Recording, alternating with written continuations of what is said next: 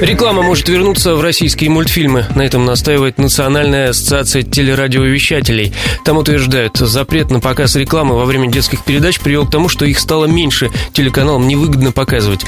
В новом законе могут быть перечислены категории товаров, реклама которых сможет прерывать трансляцию. Сейчас, напомню, показывать ролики можно либо до, либо после передачи. Сегодня, к слову, Международный день анимации. По этому случаю мы спросили ростовских аниматоров об их любимом мультперсонаже.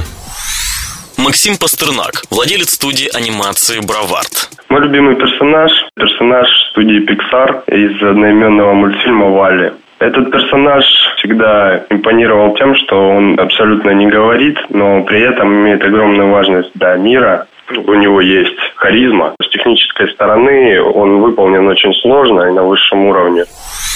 Александр Цибулин, директор детской анимационной студии «Солнышко». Самый важный персонаж – это наш ежик в тумане. Ощущение, что это на самом деле живое существо, не чисто анимационное, а вот много души. Тем более все его переживания с его путешествием в тумане, с этой потерей узелка. Так душа требует любить этого существа маленького.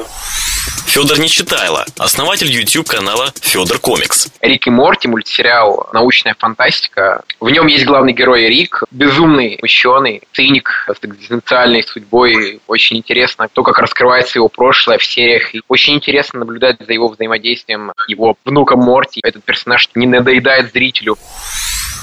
Международный день анимации был учрежден 28 октября в память о французском художнике Эмиле Рейно. В 1892 он впервые показал публике светящиеся пантомимы, прообраз первых мультфильмов. Для их демонстрации он сконструировал специальный аппарат – проксиноскоп.